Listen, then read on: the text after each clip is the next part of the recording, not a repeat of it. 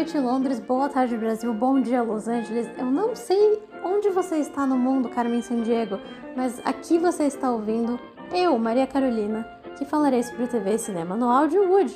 E esse é o primeiro episódio, o episódio piloto desse belíssimo e de grande projeção podcast que teremos aqui sobre TV e cinema, para você que gosta de TV e cinema, que assiste muitas séries e quer saber mais, quer saber sobre os bastidores, quer saber curiosidades, quer simplesmente ouvir uma voz bonita falando sobre o novo filme do 007, ou quer uma trilha sonora de fundo enquanto você está fazendo um relatório muito chato numa segunda-feira chuvosa em casa, no home office durante a pandemia, sendo que essa saúde mental não aguenta mais fazer nada disso. Não importa, esse é um lugar seguro. Nós temos muito o que conversar ainda. Você pode me encontrar depois no Instagram, meu arroba é mariacarolinamsmdb. Nós não somos famosos ainda o suficiente para ter um Instagram próprio para esse podcast, mas quem sabe um dia teremos, eu espero que sim. Se der certo, ótimo. Se flopar, a gente finge que nunca aconteceu. Mas muito obrigado por estar aqui. Pode ser que você seja o primeiro ouvinte de toda a história desse podcast, ou a primeira ouvinte. Então, bem-vindo! E vamos para cima!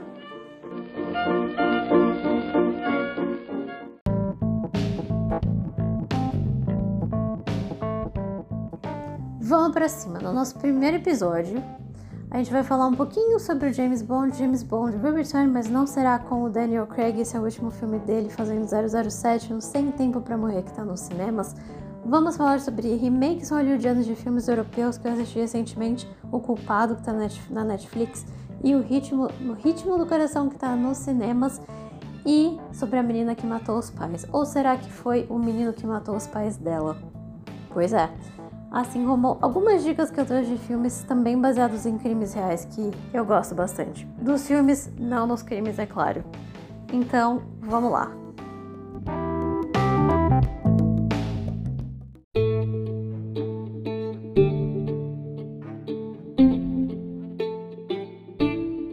Querido ouvinte, nós vamos falar agora do Bond, James Bond. James Bond chega aos cinemas com o seu martini shaking but not stirred no No Time to Die, que você encontrará provavelmente em qualquer cinema. Inclusive, dizem por aí que tem até uma versão 3D desse filme, não sei se é verdade, não vi, mas é o que contam aí nos boatos. Sem Tempo, irmão, No Time to Die, Sem Tempo para Morrer, finalmente foi lançado, agora em 2021. O filme era para ter saído entre 2019 e 2020, então a galera tava na expectativa, eu estava na expectativa para assistir esse filme desde, olha, um bom tempo. A pandemia deu uma adiada no lançamento, mas finalmente chegou o quinto e último filme do Daniel Craig como James Bond depois de 16 anos. Eu vi muitas matérias bem legais por aí pela internet falando sobre, né, o reinado do Daniel Craig, a importância e tudo mais. Então vocês vão encontrar bastante matéria legal contando sobre isso. Mas eu queria trazer alguns pontos sobre o filme, minhas impressões, eu fui assistir, curiosidades e tudo mais. Então, vamos pra cima. Bom, o Sem Tempo para Morrer foi dirigido por Cary Fukunaga. Se a minha pesquisa estiver correta, o primeiro não britânico a dirigir um filme do James Bond. Ele também assina o roteiro, junto com algumas outras pessoas, é uma equipezinha aí que escreveu o filme. Então temos o Cary Fukunaga, Neil Purvis, Robert Wade, personagens, claro, do Ian Fleming e Phoebe Waller-Bridge. Vocês sabiam disso? Phoebe Waller-Bridge, que é de Fleabag, Killing Eve, pra quem não sabe, ganhou uma cacetada de Emmy por essas duas séries, fez parte dos roteiristas do 007 No Time to Die. Não esperava por essa, mas ela fez e assinou aí junto com os outros caras. Outra curiosidade, você que gosta de Daniel Craig está triste porque ele está pendurando as chuteiras como James Bond, não fique triste não, ele tem outros filmes bem legais, e a dica que eu quero dar aqui é para assistir Entre Facas e Segredos, Knives Out, que é na verdade um filme que ele fez com a própria Ana de Armas, não sei, já ouvi as duas pronúncias. E é um mix meio de Agatha Christie com comédia, mas eu achei bem legal, inclusive eu já assisti mais de uma vez, eu lembro que assisti no cinema, mas se não me engano tem no Prime Video também pra assistir.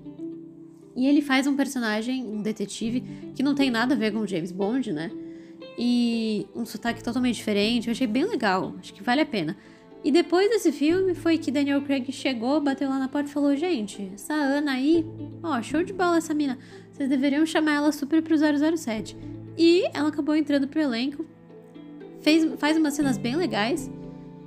Gostei bastante da participação dela. É curta, mas assim, curti. Achei ela bem legal. Inclusive, eu tenho um pouco de ranço da Leia Seydoux, então diria que ela te envolve mais do que a Madeline, mas aí já é uma opinião não muito popular. Procurem Knives Out, Entre Facas e Segredos, eu acho que vale super a pena. E esse filme, inclusive, é do Rian Johnson. Quem é Rian Johnson? Ah, um cara aí que tá começando, né? Começando agora a carreira, acho que a gente tem que dar uma chance dele. Fãs de Star Wars, é o cara que dirigiu Last Jedi. Tá bom pra você?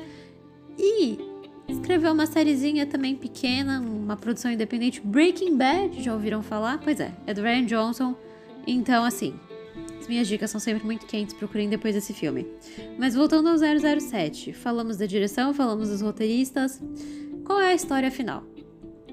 Bom, nosso amigo James Bond está tranquilinho, né, se aposentou, colocou os caras malvados na cadeia ou matou, então... vou viver a minha vida, focar na minha vida pessoal, que tá precisando de um pouco de atenção, né? Eu sou meio que um workaholic e tal.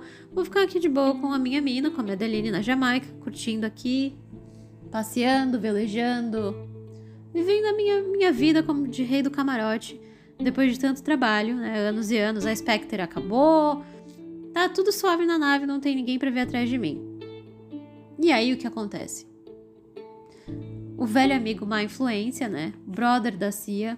Felix chega nele e fala: cara, puta, quebra uma pra mim, quebra um lugar aqui pra mim, tô precisando de uma ajuda aqui, resgatar um cientista, jogo rápido, um freela, tranquilinho, só confio em você, por favor, me ajuda.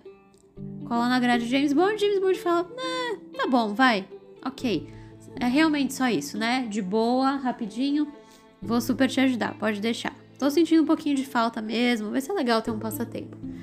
É claro que não termina aí a história, né? Aí é uma puta trama internacional, com N desdobramentos, ele descobre depois que a MI6, né, deu umas pisadinhas na bola, deu umas mancadas, aí ele treta, né, troca algumas farpas com M e tudo mais.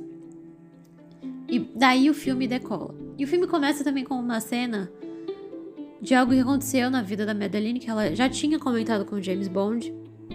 E é uma sequência bacana, até lembra um pouco os filmes de terror, eu diria. E tudo que aconteceu lá na infância dela, que foi meio que importante. Não contarei spoilers. Mas é uma cena bacana, uma cena legal. E, gente, tem pontos fracos? Tem pontos fracos. Seydoux não me convence. Desculpa, ela não me convence. Eu ficava muito mais investida na história dele com a Vesper. Que, né, descansa em paz, Vesper. Desculpa se vocês ainda não assistiram o filme em que ela morre, mas ela morre. Então, sinto muito. Procurem depois. Não dá pra assistir também o No Time to Die sem saber disso. Então, acho que eu não tô estragando a história pra ninguém. Ela me convencia mais do que Madeline, infelizmente. Eu não sei, eu não consigo acreditar muito no amor deles, não, cara. E pra mim, Mello, que não tem um vilão marcante, né, assim... Ele é ótimo. Ele é o Mr. Robot, né? Ele fez Bohemian Rhapsody de Freddie Mercury e tal, um ótimo ator.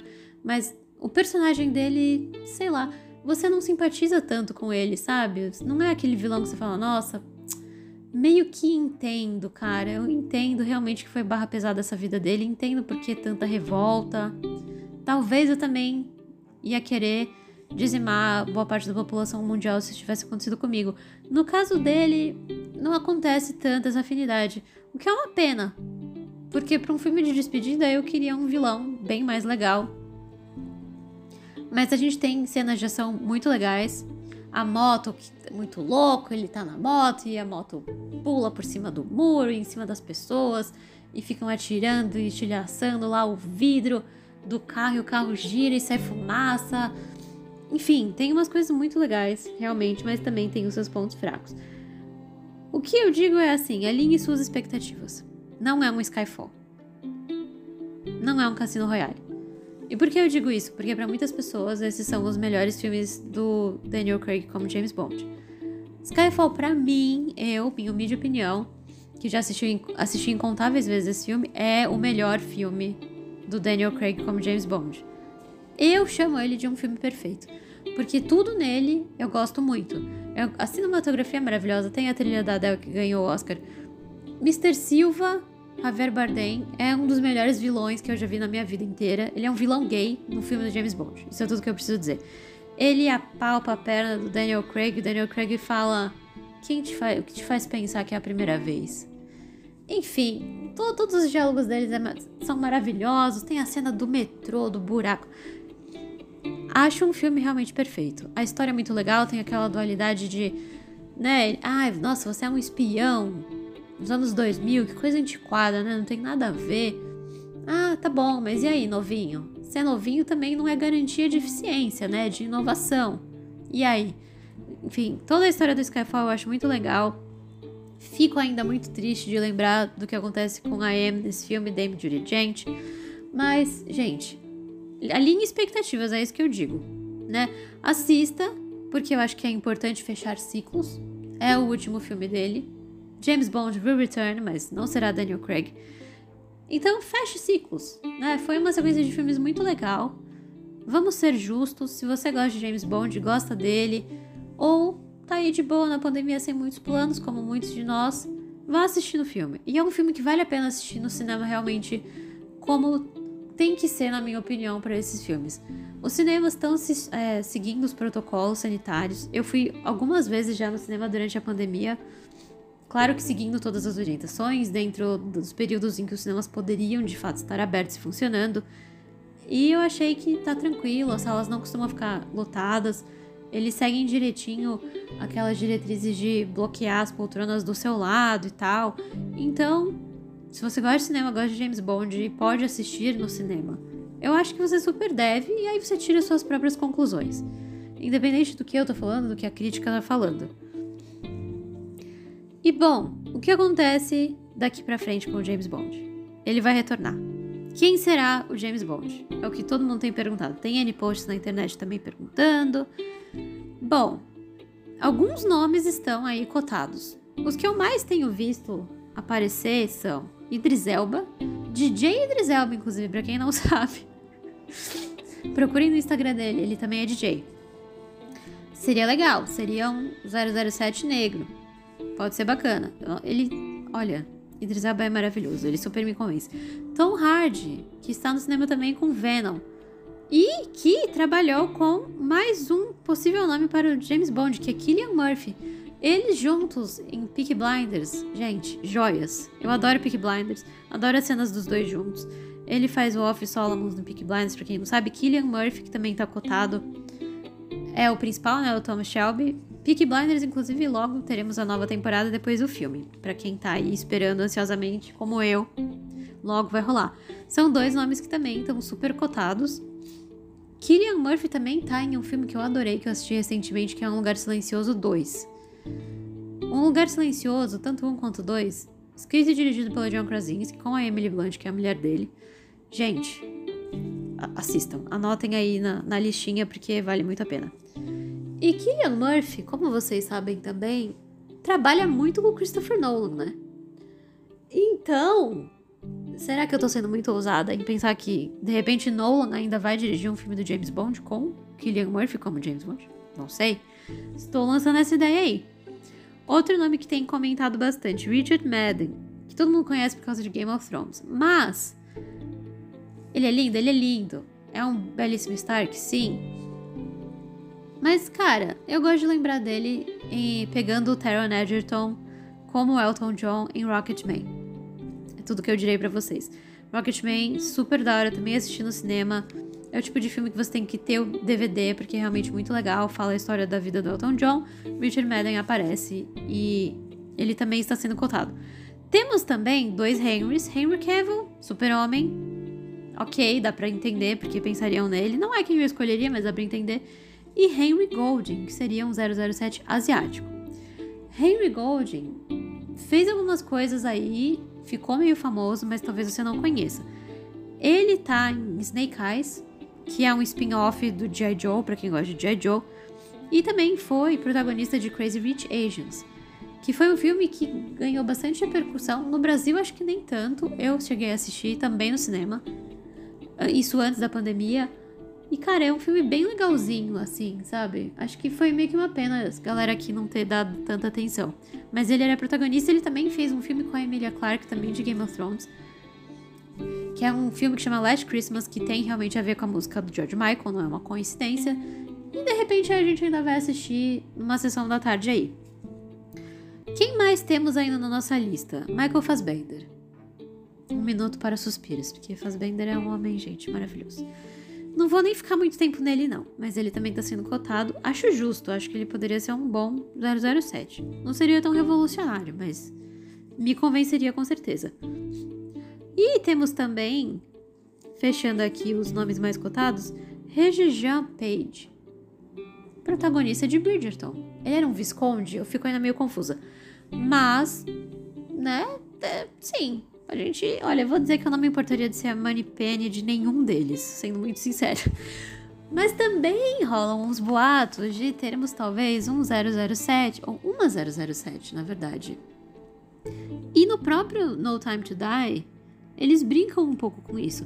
Porque no No Time to Die a gente tem Lashana Lynch interpretando o Nomi, que é uma nova agente da MI6. E você sabe quando você troca de telefone celular e aposenta seu número e depois outra pessoa pega seu número pela portabilidade? Com James Bond isso também acontece. James Bond se aposentou, então outra pessoa pega o número de 007. E quem é? Nome. E aí tem algumas cenas até legaisinhas, que eles ficam meio que com umas rusgas aí, né? Trocam umas farpas, brigam um pouquinho e tal, fazem umas piadinhas desse tipo, tipo, ah, você me trocou, poxa vida, a cama nem tinha esfriado ainda, já deram meu número pra outra pessoa. Mas sim, ela faz a 007, depois que o número dele é aposentado. Então, não sei, talvez a gente tenha uma Jane Bond, ou apenas uma pessoa com outro nome que será um novo 007, e será uma mulher, nesse caso uma mulher negra. Poderia ser.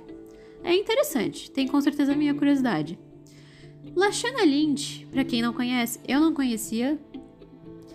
Ela fez Capitã Marvel e ela tava numa série que, gente, eu já tinha escutado falar nessa série.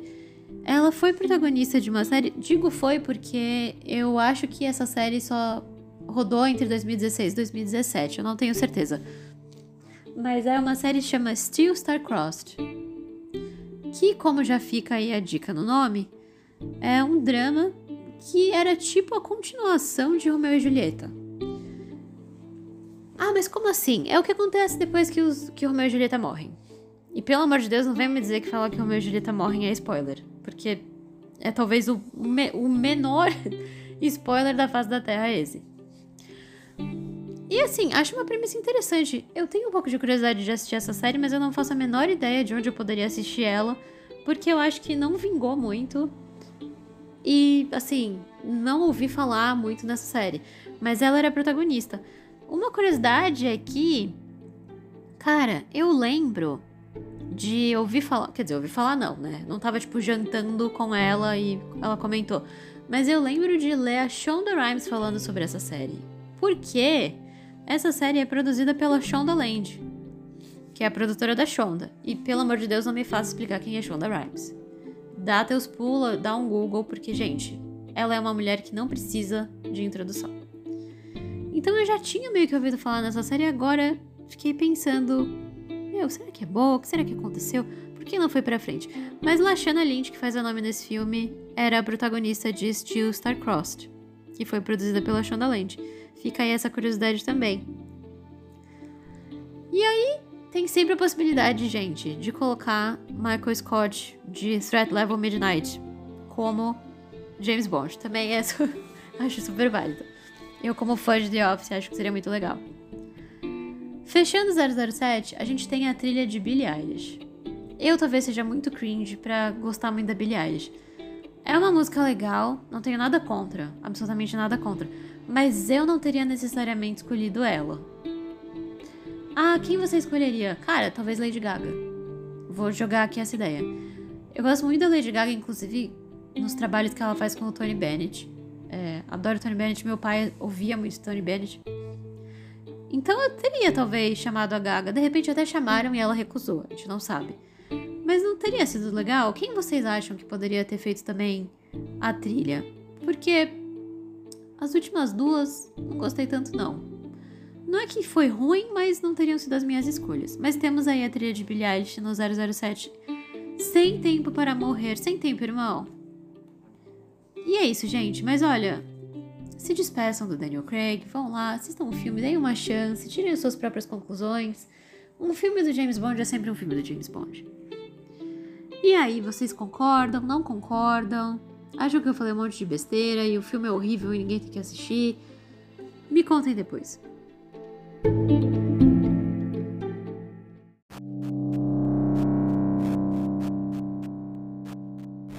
Meu caro ouvinte, minha cara ouvinte, vocês também já ouviram falar dos filmes sobre o assassinato da família Von Richthofen?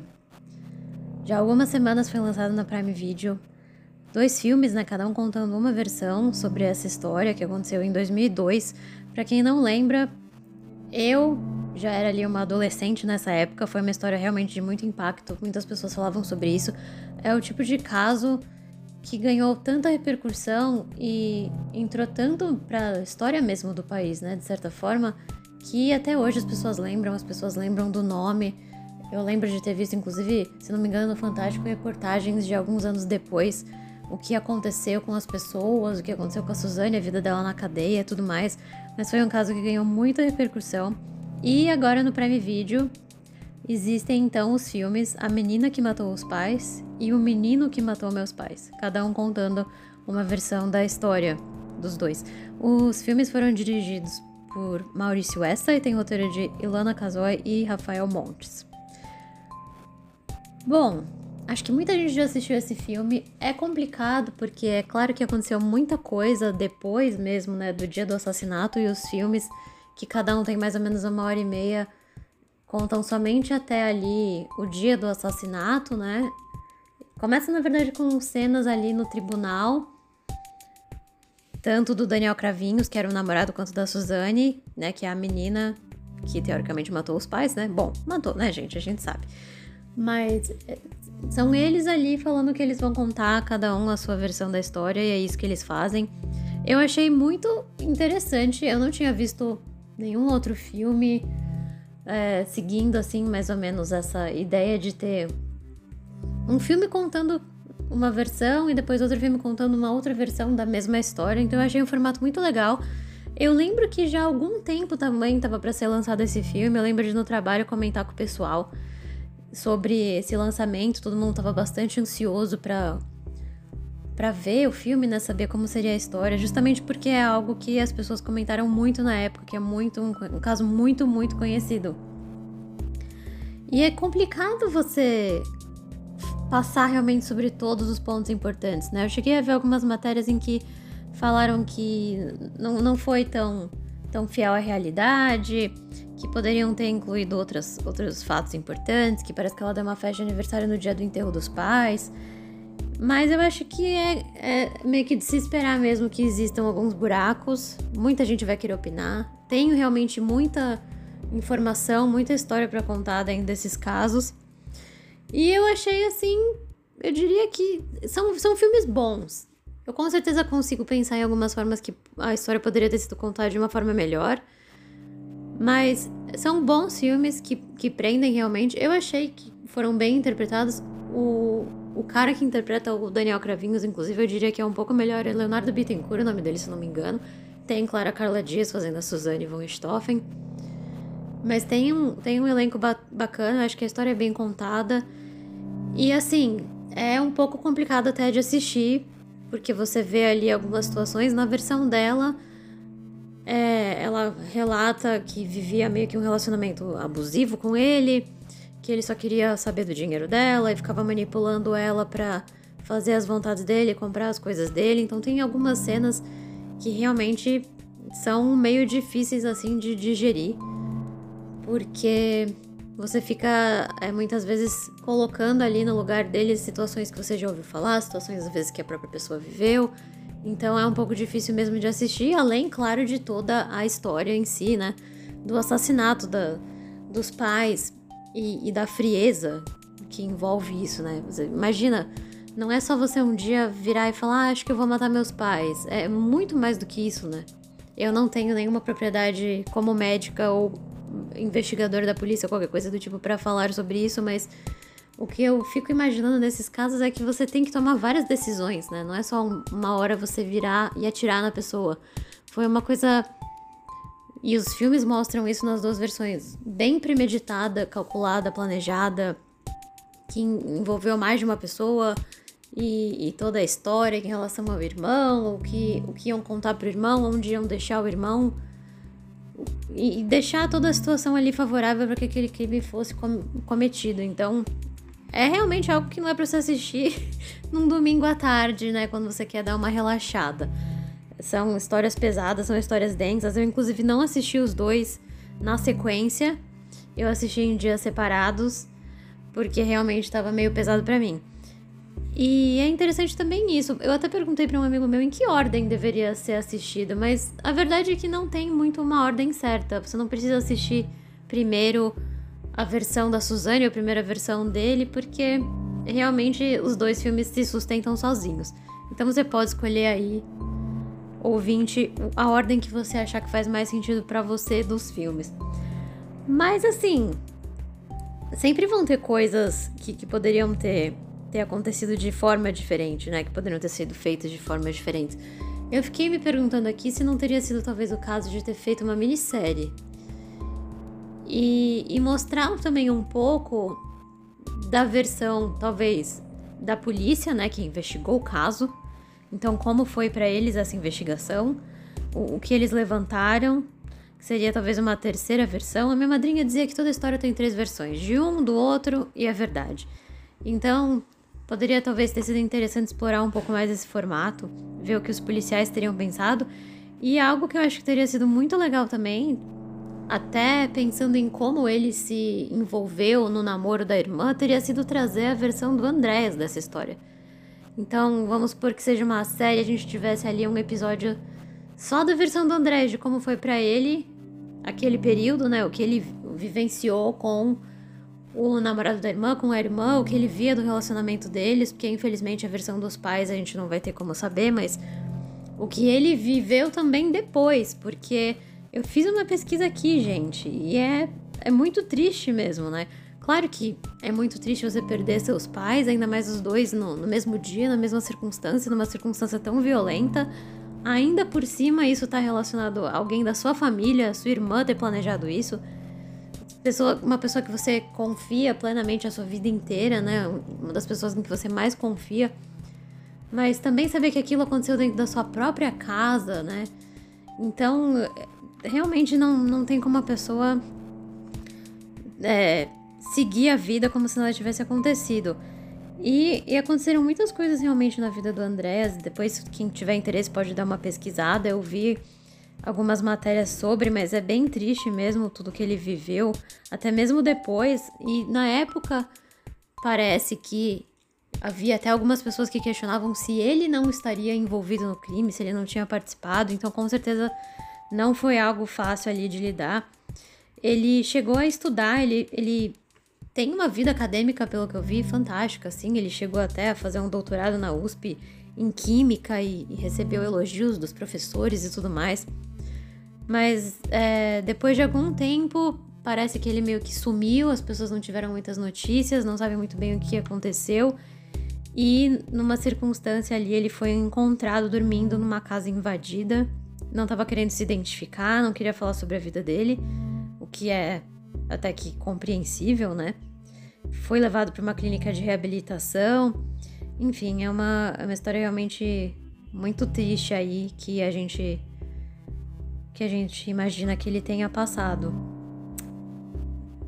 Mas fica a recomendação, então, assistam, vejam o que vocês acham. Como eu disse, é denso, é pesado, não é um tema leve, Mas a gente tem também que, né, dar um apoio para as produções locais, para o cinema nacional. É um filme que eu acredito que até deve ter uma boa repercussão internacional, tá no catálogo da Prime Video. Não tem os números internacionais, mas acho que vale a pena depois eu dar uma pesquisada e trazer para vocês se vocês acharem legal. Tenho certeza que muitas pessoas já assistiram, então depois comentem o que vocês acham, se vocês acharam que foi legal, se não foi, se foi bem escrito, se vocês sentiram falta de muita informação, o que vocês acham da ideia aí de repente, ter transformado numa minissérie, ter trazido um pouco mais de informações. Eu acho que poderia ter sido bem legal.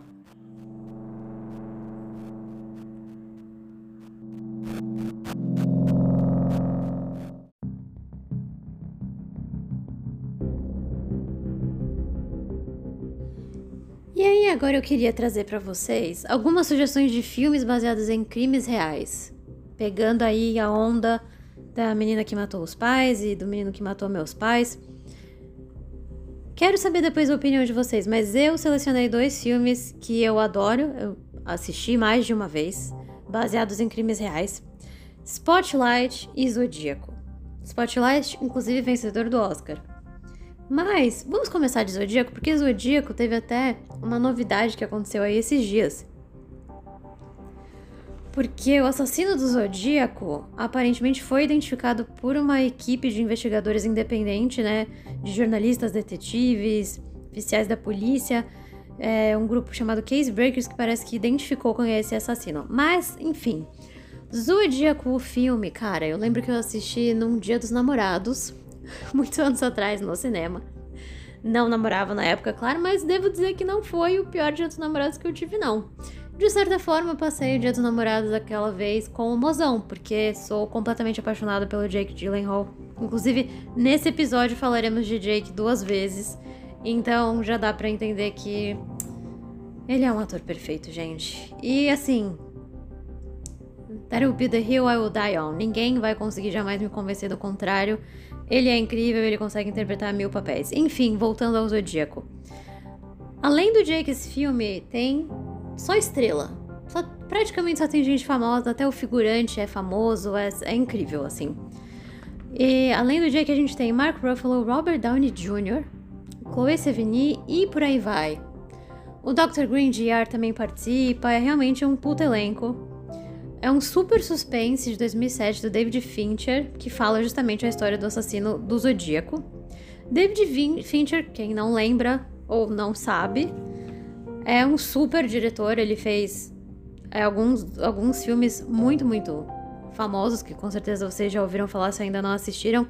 Foi o diretor de Seven, 7 Pecados Capitais, com o Brad Pitt.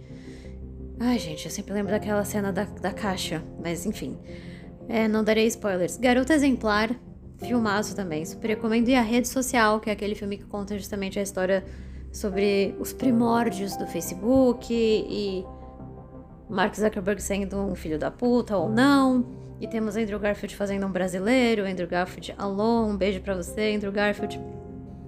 E bom, quem foi o assassino do Zodíaco? Depois vocês podem pesquisar a respeito, tem o livro, mas ele foi um assassino, um serial killer na verdade, né, que cometeu crimes ali no final dos anos 60, começo dos anos 70, no norte da Califórnia, e ele teve uma peculiaridade, né, que é, ele escrevia cartas enigmáticas, criptografadas, usando letras, usando símbolos, que depois foram publicadas por alguns jornais, né? Ele enviava para jornais essas cartas, mandou para o São Francisco Chronicle na época, e depois os jornais chegaram a publicar para que as pessoas conseguissem decifrar e entender ali o que estava escrito nessas cartas. E foi aí, então, que... Robert Graysmith, que é o personagem do Jake, que era um cartunista na época no jornal, conheceu a história ali do Zodíaco e virou, assim, obcecado mesmo em resolver esse caso. Que é um caso que, na verdade, não foi resolvido, né? Não sei se vocês lembram daquela série Cold Case. Eu adorava aquela série Cold Case, gente. Olha, excelente. Fica a dica. De vez em quando eu assisto aí uns episódios. Ele virou praticamente um cold case, né? As pessoas não conseguiram identificar quem era o assassino. Mesmo com alguns poucos sobreviventes, ainda assim, Não foi uma investigação fácil, não encontravam quem era o cara. No filme, eles meio que levam a crer que é uma pessoa, mas de acordo com esses case breakers, aparentemente não foi. Mas assim, ele ficou... O Robert Graysmith, depois, que foi quem escreveu até o livro sobre o Assassino do Zodíaco, ficou realmente obcecado. Ele, inclusive, assina o roteiro junto com o James Vanderbilt. E a história é justamente essa. E tem algo muito legal que eu acho que faltou, talvez, na menina que matou os pais e o menino que matou meus pais, que é trazer a perspectiva das pessoas que estavam investigando a história, né? Não só quem estava realmente ali envolvida, não é a história do assassino, é a história dessas pessoas, né? O Mark Ruffalo faz um policial, um investigador. O Robert Downey Jr. é um cara que trabalhava lá no jornal, né, no San Francisco Chronicle, junto com o Robert Graysmith, e cuidava das colunas de crimes. Então, todos os esforços dessas pessoas em tentarem descobrir quem era esse cara, né, que matou ali várias pessoas. E ele aparentemente foi identificado depois de 50 anos por essa equipe independente, como eu falei. No filme, você fica muito com a impressão de que o assassino era um cara chamado Arthur Lee Allen. E, gente, esse filme, vocês... Cara, é muito tenso em vários momentos. É praticamente aquela tensão de você ficar gritando com a tela do cinema quando, sei lá, a mocinha entra sozinha por um beco e você fica gritando, "Seu idiota, o que você tá fazendo? Sai daí!" Eu lembro muito bem de uma cena com o Jake, que ele vai visitar um cara que poderia ser o assassino, porque eles concluem lá, enfim, não contarei. Mas ele chega meio que à conclusão que esse cara poderia ser o assassino e vai na casa desse cara. E você fica, misericórdia, o que você tá fazendo? Aí o cara tranca a porta, você pensa, ai meu Deus, Jake, sai daí, Jake, o que vai acontecer agora com você, meu Deus? Você fica assim naquela tensão, super se colocando no lugar das pessoas, né? E ele tem também todo um drama com a mulher e ex-mulher depois, na época, porque ela fala, você precisa... Sabe, esquecer isso aí, cara. Deixa a polícia fazer o trabalho dela, isso não tem nada a ver com isso. E ele não consegue, ele quer saber, e você entra muito nessa. E aí no filme, eles meio que dão a entender que o principal suspeito seria esse tal de Arthur Lee Allen aí, né? Porém, tivemos essa novidade, né, dos case breakers, que parece que identificaram o assassino depois de décadas como sendo, na verdade, um cara chamado Gary Francis Post, que, na verdade, já morreu em 2018, mas, de acordo com esse time aí de jornalistas, detetives, oficiais da polícia e tudo mais, pela investigação deles, teria sido esse cara, o assassino do Zodíaco, que teria matado aí quase 30 pessoas, e não foi pego por anos e anos e anos, e ficou... A polícia ainda não confirmou, tá, se é realmente ele ou não, não concluíram nada, foi só essa investigação independente mesmo. Mas tudo leva a crer que depois de décadas descobriram quem é esse assassino. Então fica aí Zodíaco, filmaço, um super elenco. Quem gosta dessas histórias de crimes reais vai gostar, mas também é um super suspense do David Fincher. Fica a dica aí pra vocês, procurem depois nos streamings e assistam, porque ó, é um filme maravilhoso, maravilhoso. Jake não decepciona jamais, gente, não adianta. E como segunda indicação de filmes baseados em crimes reais, nada menos, nada mais do que Spotlight. Spotlight, gente, eu também já assisti várias vezes. É um outro filme que eu digo que é quase um filme perfeito, porque realmente a história é muito bem contada, você se envolve muito com as histórias, você tem vários personagens super interessantes e realmente esféricos, né, que não são só... Não tem só um lado de uma personalidade, as pessoas têm as suas falhas, as suas hipocrisias e N lados ali delas, né? Então é um filmaço também. É baseado num caso real também, né? E, inclusive esse elenco, deixa eu falar primeiro do elenco, gente. Temos Mark Ruffalo novamente, Mark Ruffalo aparecendo novamente aqui, porque ele é simplesmente maravilhoso. Inclusive, ele tem uma das melhores falas do cinema, na minha opinião. Que pra mim, olha, marcou demais, eu repito até hoje, que não existe circunstância pra eu repetir isso, não é uma frasezinha que eu posso ali inserir a qualquer momento, versátil. Mas tem um momento em que Mark Ruffalo entrega absolutamente tudo neste filme, que é quando ele quer publicar a história e o editor tá falando pra ele, não, a gente tem que esperar porque a gente vai conseguir chegar numa pessoa com um nome maior dentro da igreja e a gente tem que esperar, a gente não pode ainda soltar essa história, vamos esperar, que não sei o que, arquidiocese. E ele, morrendo de raiva, como todos nós nesse ponto do filme já estamos também, fala, eles sabiam e eles deixaram acontecer com crianças. E Mark Ruffalo, maravilhoso, faz um papel muito melhor entregando essa frase do que eu farei em toda a minha vida. Mas nunca mais esqueci, e ele tá fantástico nesse filme. Apenas fantástico. Então temos Ruffalo, temos Michael Keaton, temos Rachel McAdams, que aqui faz um papel totalmente diferente das comédias românticas que a gente tá acostumado a ver ela interpretar. E assim, N mil pessoas famosas também. Esse é um outro filme que até os figurantes são famosos, é incrível, de verdade. O elenco, inclusive, ganhou o SAG de performance por um elenco, né? Que o SAG, pra quem não sabe, é uma premiação um pouco diferente, não é que nem o Oscar. Ele é o Screen Actor Guild Award e eles costumam dar premiações pro trabalho em elenco todo, tanto em comédia quanto em drama. E Spotlight ganhou esse prêmio, né? De performance pelo elenco num filme, num longa-metragem. Então, Spotlight, pra quem não sabe, é baseado numa história real de um escândalo que aconteceu de abuso infantil dentro da Igreja Católica da cidade de Boston. Cidade de Boston, como a gente sabe, super católica, né? Tem muitos ali imigrantes irlandeses e tudo mais. É uma cidade que tem muita igreja, o pessoal é muito, muito católico e é ligado à igreja, frequenta a igreja e tudo mais. Isso lembra até um pouco aqui a nossa realidade mesmo no Brasil. E aí o jornal Boston Globe tem esse time de repórteres, né, que faz investigações e receberam uma denúncia, começaram a investigar e depois eles foram descobrindo mais e mais fatos dentro dessa história, que haviam histórias ali que a equipe descobriu que, assim, tinham acontecido até 10 anos antes, né? Essa investigação aconteceu em 2001, mas conforme eles foram recebendo as denúncias, eles chegaram a histórias de até mesmo 10 anos antes daquilo que eles começaram a investigar. E Spotlight era o nome, então, dessa equipe.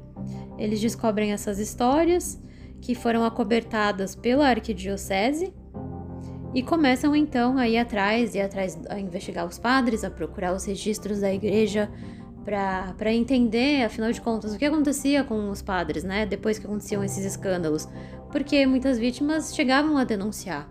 Então, o que acontecia depois? Eles continuavam sendo padres? O que acontecia?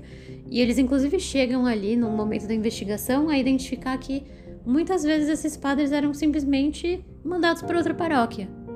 Aparecia ali que a pessoa tava como se fosse num sabático, né? Usando meio que um humor negro, assim.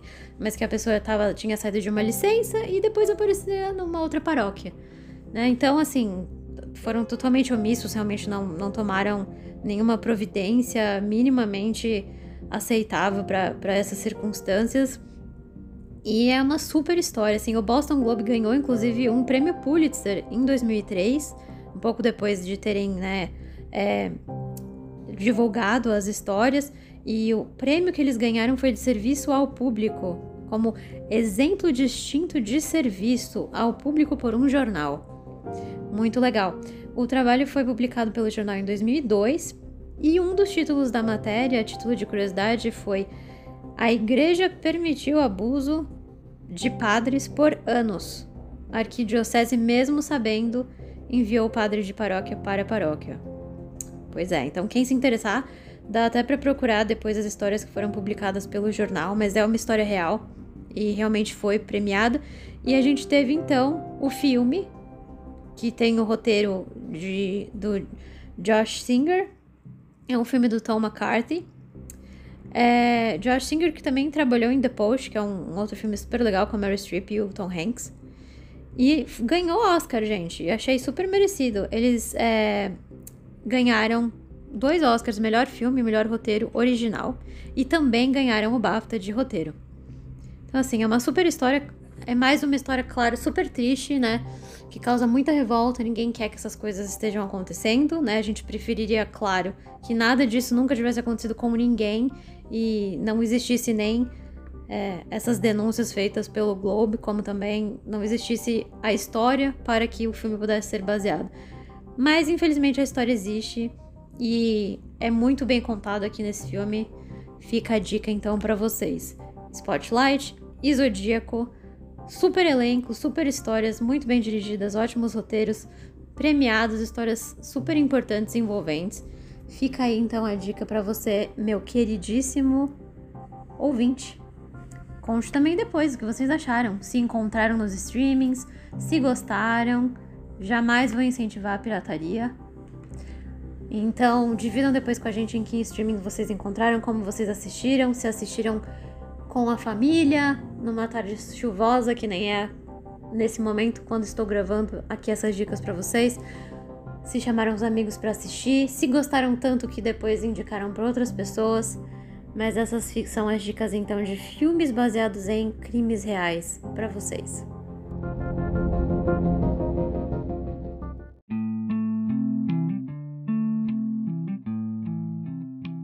Meus bens, vamos falar de adaptações de filmes? Eu trouxe aqui dois que eu assisti recentemente, um que tá na Netflix, O Culpado, com o Jake Gyllenhaal, Amor da Minha Vida, que não à toa aparece 2 vezes nesse podcast, e Coda, No Ritmo do Coração, que tá no cinema. Então, essas 2 adaptações de filmes que eu assisti recentemente eu achei muito legal, eu queria trazer algumas curiosidades, falar um pouco sobre os filmes pra vocês, e ficar a recomendação aí. Então, Coda, que traduziram como O Ritmo do Coração, tá nos cinemas no Brasil. Pra quem mora em São Paulo, você vai conseguir assistir no Reserva Cultural, provavelmente, caso ainda esteja em cartaz. Mas eu queria muito que tivesse chegado a mais salas de cinema, porque é um filme bem bacana. Ele é, na verdade, um remake de um filme de 2014 que chama Família Bélier. E eu já tinha ouvido falar desse filme. Eu lembro que quando eu assisti o trailer desse remake, que é um remake americano, eu pensei, nossa, mas eu reconheço essa história. Não é aquela história que tinha me contado há um tempo atrás? Enfim, você, se tiver pensado que nem eu, estará correto, porque realmente é um remake.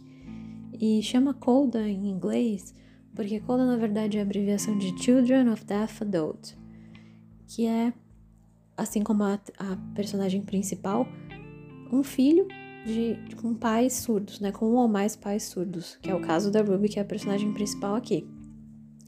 Então, qual é a história do Coda? A Ruby é uma adolescente, tá no colegial, os pais são surdos, o irmão dela também é surdo e eles trabalham juntos e fazem tudo sempre juntos, porque ela é a única ali do núcleo familiar deles que consegue ouvir, né, e se comunicar com as pessoas. Então eles trabalham, por exemplo, num barco de pesca e ela tá sempre lá com a família, traduzindo, né, e fazendo toda a interpretação de sinais, fazendo as negociações com os chefes, com as pessoas lá da cooperativa deles. E tudo que eles fazem é em família, eles fazem tudo sempre juntos. Mas ao mesmo tempo ela se sente meio que um peixinho fora d'água, né? E a Ruby ama cantar. Ela adora música, ela ama cantar. Mas isso é uma coisa que ela faz sozinha. E de certa forma até por um período assim esconde, até que ela resolve entrar pro coral da escola. E ela ama cantar. O professor, inclusive do coral, pergunta pra ela num momento que aparece no trailer, então não é spoiler, que eu achei muito bonito. Ele pergunta, como você se sente cantando? Porque ela tá justamente pensando em desistir, né? Ah, isso não vai dar certo, eu nem sei se eu sou boa. E tem alguns momentos cômicos, inclusive, né? Porque os pais não conseguem saber se ela é boa. Então eles ficam um pouco preocupados de, nossa, e se ela tentar, né? Fazer o teste e não passar? A gente nem sabe se ela é boa nisso ou não, de repente ela vai se decepcionar. E o professor pergunta, como você se sente cantando? E aí ela faz um sinal, como se fosse uma pessoinha, assim, flutuando no ar, que eu achei muito bonito. E é realmente, gente, maravilhoso, né? Quem gosta de arte, quem gosta de cinema, quem gosta de TV ou música, entende muito bem isso. Quando você entra em contato com uma obra que realmente transporta você. E é isso que a Ruby sente. Então, ela, ali na família dela, é a única pessoa que ouve e quer cantar.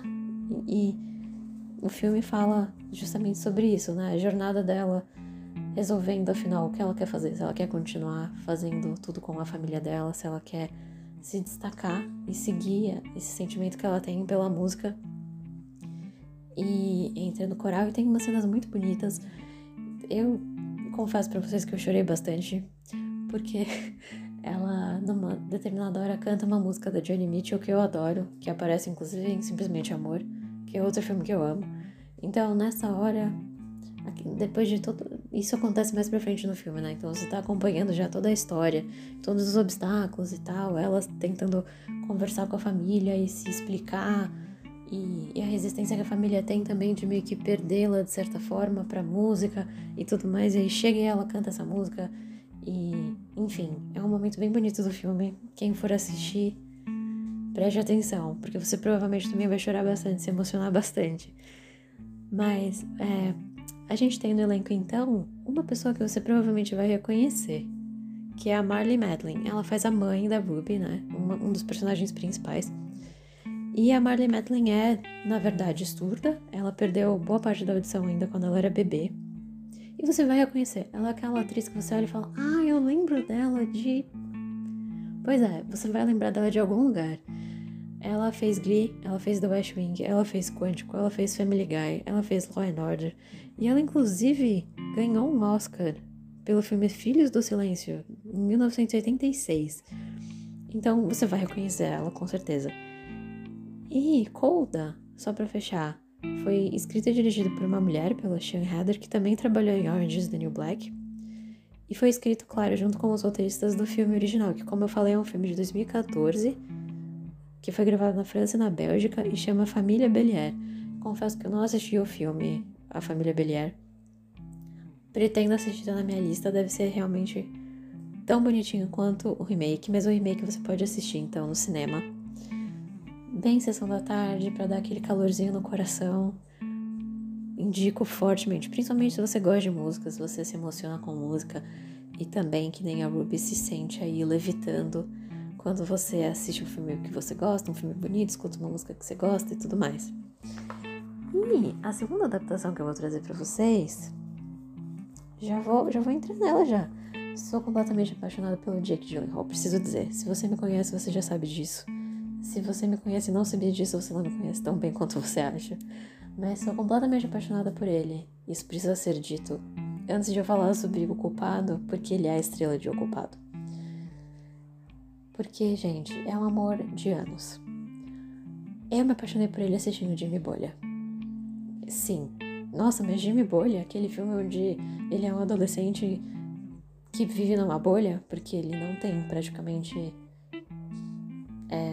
nenhuma defesa, né? Contra, eu não lembro exatamente qual é a doença que ele tem, mas, assim, ele não tem imunidade praticamente. Ele vive dentro de uma... Sim, foi nesse filme. Eu olhei e falei, você será um grande ator. Você um dia será indicado ao Oscar, eu tenho certeza. Você será capaz de interpretar qualquer tipo de personagem, qualquer tipo de gênero. Eu vi nos olhos dele, em Jimmy Bolha, que ele seria um grande ator, além de ter achado ele incrivelmente belo. Porque ele realmente é um homem lindo, gente, sabemos. Temos que assumir. E um senso de humor incrível. Enfim, gente.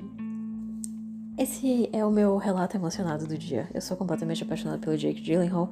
Jake, se algum dia você quiser, me liga. Eu realmente te amo, sei até soletrar seu sobrenome. E estarei esperando pelo seu contato. Nunca conheci Jake. Quero acreditar que um dia cheguei perto. Porque numa viagem eu depois descobri que onde eu tava ficando no Airbnb, que eu tava ficando, era muito perto da casa da irmã dele, Meg Gyllenhaal. Que inclusive é casada com um dos irmãos Sarsgaard, né? Que também está em O Culpado. Então vamos falar sobre o filme em si, gente. Chegando ao meu relato emocionado. The Guilty, O Culpado. É também um remake, uma adaptação, né? É baseado, na verdade, num filme dinamarquês. Então me perdoem que eu não vou saber ler esse nome corretamente. Me corrijam depois se vocês souberem como eu tenho que pronunciar isso da forma correta. Mas o filme original chama Den Skyldig. Me arrisquei aqui, gente. O Culpado foi dirigido pelo Antoine Fuqua, com quem o Jake já trabalhou em Southpaw, que é aquele filme que ele faz um boxeador que tem a Rachel McAdams, capaz que vocês já tenham assistido ou ouvido falar. E qual é a história, então, de O Culpado? Gente, vocês já devem ter visto o trailer, é sensacional. É um daqueles filmes que praticamente só tem um personagem e um roteiro, e é isso, basicamente. Então o Jake faz um operador de telefone do 911, né, do, sei lá, 193, 191, seria no Brasil. e ele recebe ali as ligações das pessoas que estão passando por emergências. Um belo dia, ele, que não gosta na verdade de estar lá, porque ele era um policial e ele tá meio que de castigo nesse posto, recebe uma ligação de uma moça chamada Emily. E no filme inteiro você não vê as outras pessoas, você só vê as pessoas que estão ali na salinha trabalhando com ele, vê o próprio Jake, né? Graças a Deus, nossa, que colírio para os olhos. Mas você não vê as pessoas que telefonam. Não é que corta a cena e mostra a Emily onde ela está, não. Você praticamente experiencia tudo como se você fosse realmente ele. Então você tá lá só ouvindo a voz da pessoa ligando.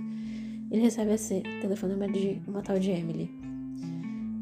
E, inclusive, isso me lembrou aquele caso que teve no noticiário há um tempo atrás de uma moça que tava apanhando do marido, passando por alguma situação de abuso e fingiu que tava ligando na pizzaria pra pedir uma pizza.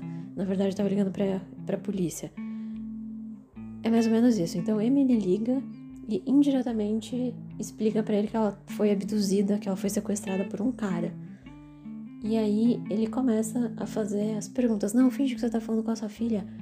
Mas, tá bom, eu preciso saber em que carro você tá, pra onde você tá indo. Olhando, você tá vendo fogo porque estão acontecendo incêndios. Ah, eu vou falar diversas cores. Quando eu falar a cor do carro que você tá, você diz ok. E ele vai e fala, gente, só isso, é um super thriller, é um super suspense. Você não consegue se distrair em nenhum momento, porque senão você perde totalmente a história. Você fica ali naquela tensão. Só que aí, o que a gente precisa levar em consideração, né? O filme é basicamente isso, é ele atendendo o chamado dela. E mil coisas acontecem no meio do caminho, né? E você ali, querendo saber, afinal de contas, o que está acontecendo? Vai salvar ela, não vai? Quem é esse cara que pegou ela? Qual é a história? O que está acontecendo? Ela tem filhos, ela não tem? Como vão ficar essas crianças? Para onde eles estão indo e tudo mais? Como o nome já meio que dá a dica, né? Você já imagina. Ah, quem será que é o culpado? Tem alguma pegadinha aí. O culpado é realmente quem parece ser o culpado? O culpado é Jake? O culpado é o cara do lado do Jake? O culpado... Quem é o culpado? Tem apenas um culpado? Enfim, é toda uma grande viagem, vocês precisam assistir pra entender melhor do que eu tô falando. Mas brinca muito com percepção. Brinca muito com você não estar ali na situação. Você tá ouvindo alguém te contar o que tá acontecendo. E é uma pessoa que você não conhece. E como a nossa imaginação é poderosa e preenche vários buracos, né? Porque você logo passa a tirar várias conclusões com base naquilo que a moça tá falando no telefone ou que outras pessoas ligam e contam no telefone. E isso é a sua cabeça, não é necessariamente a verdade, não é necessariamente o que tá acontecendo ali. Então é muito interessante isso, e o Jake chegou a falar em entrevistas, inclusive, que uma coisa que atraiu muito ele pro filme foi também falar sobre saúde mental.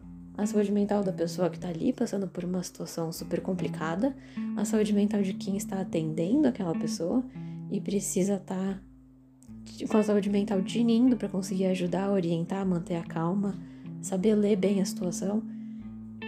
E tem também um pouco a ver com a história em si. Depois assistam que vocês vão entender porque que eu tô... Não quero dar spoilers, mas... Logo vocês vão entender melhor porque que ele fala que o filme tem muito sobre saúde mental, e realmente tem. Então, o argumento é basicamente isso. Ele é um operador de emergência da polícia, tá lá e tal no cargo, recebe essa ligação dessa mulher que foi sequestrada. Só que é cheio de reviravoltas, cheio. Tá sempre acontecendo um monte de coisa, como o próprio nome já meio que deixa como dica. E é muito bacana, assim, você realmente fica sempre muito, muito tenso. E eu vou ter que assistir esse filme de novo, gente, porque eu vim a descobrir, fazendo a minha pesquisa, que tem vários famosos que fazem papéis que você não percebe que é uma pessoa famosa. Tem o Peter Sarsgaard, tem o Ethan Hawke, por exemplo, tem o Paul Dano também, que fazem personagens que ligam e falam com ele por telefone. E como não aparece ali o cara mesmo na tela, né? Ele não tá lá contracenando, ele tá no telefone. Você não se toca que é aquela pessoa, né? Você não reconhece a voz. Eu achei muito louco isso, então eu vou querer assistir de novo justamente pra fazer essa conexão e falar, ah, nossa, pode crer, deveria ter percebido que era o Ethan Hawke no telefone. Vacilei bastante. E a forma como esse filme foi gravado é muito legal também, porque ele foi gravado em outubro de 2020, então no meio da pandemia, que a gente sabe que tem mil restrições. Mas o Jake falou com o Antônio e falou, cara... brother, a gente consegue gravar em 5 dias. Tô te falando, vai ser super seguro. Só precisa praticamente de mim, né? Então a gente consegue fazer isso com bastante segurança, seguindo o protocolo sanitário, vai ser sucesso. Você top e tal? E aí eles foram, fizeram as movimentações deles, ligaram pra galera e falaram, Rock, e aí, cara, como você tá? Tudo bom? Como estão os filhos? Olha, bacana, hein? Sua filha arrasando ali na série, bacana. Me fala uma coisa, como vai estar sua agenda pro dia tal? Me faz um favor aí, tem um filme que eu tô fazendo, não quer participar, bibibibababó. E aí, São Rock, não, fechou. Fecharam com a galera, gravaram o filme em 11 dias, super, super rápido, todo mundo... fica chocado quando ele fala que foi gravado em 11 dias. Não conseguiram gravar em 5, gravaram em 11. Fecharam lá a agenda, aquele negócio de produção, né? Ah, então fechou e tal. Vamos pra cima, vai dar tudo certo. O set tá tudo no esquema. Vai ser... a gente vai arrasar. A gente vai fazer esse filme durante a pandemia. E é um filme perfeito pra ser gravado durante a pandemia por causa do tipo de história e tal. O que aconteceu? Quando estavam prestes a começar a gravar, uma pessoa próxima do Antônio Fuca pegou Covid. E aí, ferrou o rolê todo. Ah, mas por quê? Não, vamos adiar, não sei o quê, porque, né, complicado, o cara não vai poder estar no set, como que a gente vai fazer? Não dá, gente, pra adiar. Eu já fechei com toda a galera, o cronograma tá todo organizadinho aqui, eu não tenho como adiar, vai dar conflito de agenda, tem que rolar agora mesmo. Então, naturalmente, o que fizeram? Resolveram colocar o diretor numa van estacionada a 1 quadra de onde foi realmente gravado o filme. Numa van, porque ele tinha que ficar em isolamento e o filme ia ser gravado em 11 dias. Então, não dava tempo de, sei lá, ele ficar no isolamento por 2 semanas e aí depois ir gravar o resto do filme pessoalmente. Não, ele ia ter que gravar como ele fez, dirigir tudo realmente à distância.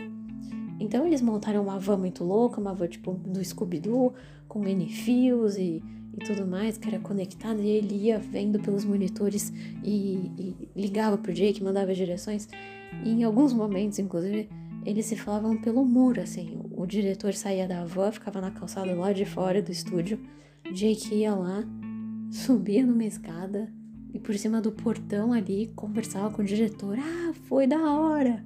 Muito bom, não vai precisar gravar de novo, não. Gente, uma loucura. Mas conseguiram, gravaram, venceram, deu tudo certo. Deu pra gravar em 11 dias o filme, ninguém pegou Covid, foi realmente super, super seguro. E tá aí, então, agora no Netflix, pra gente assistir. Assistam, me digam depois o que vocês acharam. Mas achei super legal, inclusive os atores que participavam, né, porque é sempre ele ali recebendo as ligações, falando com as pessoas e tal, participaram pelo Zoom, não foi só você que ficou na pandemia, fazendo um monte de ligação pelo Zoom, pelo Google Meet, pelo Teams e o caralho a 4. Os atores também, eles realmente ligavam pelo Zoom, eles não foram no set gravar o áudio, não, eles entravam realmente pelo Zoom, como se eles estivessem falando...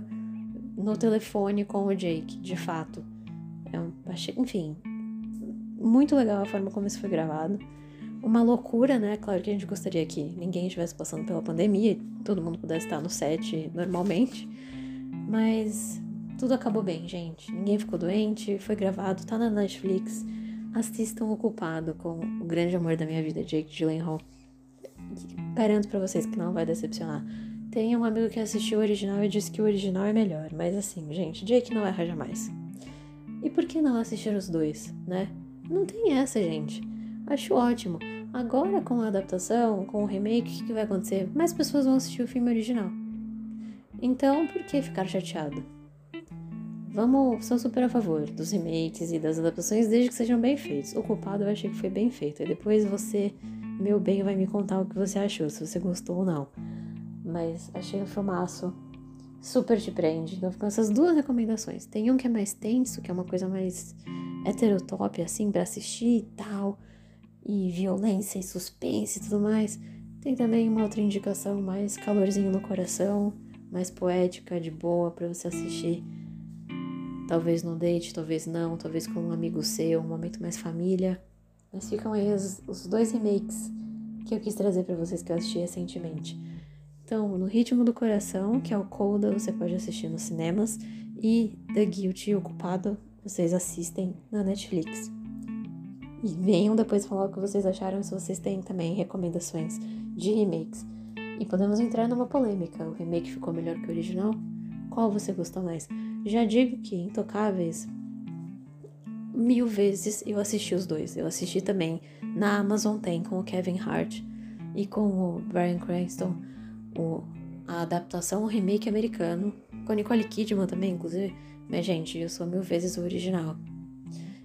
Preciso dizer aqui. Inclusive, adoro aquele filme, já assisti várias vezes. Então, Intocáveis, por exemplo, eu fico com o original. Mas me digam, nos outros remakes que vocês já assistiram, vocês gostam mais do original, gostam do remake, gostam dos dois? São a favor? Não são? Depois, no fim do ano, a gente vai ter um outro remake de West Side Story. Mas aí, gente, isso é pauta para um outro podcast. É do Spielberg. Gente, amo o som de I Am, amo Amor Sublime Amor. Mas, por enquanto, as recomendações são essas.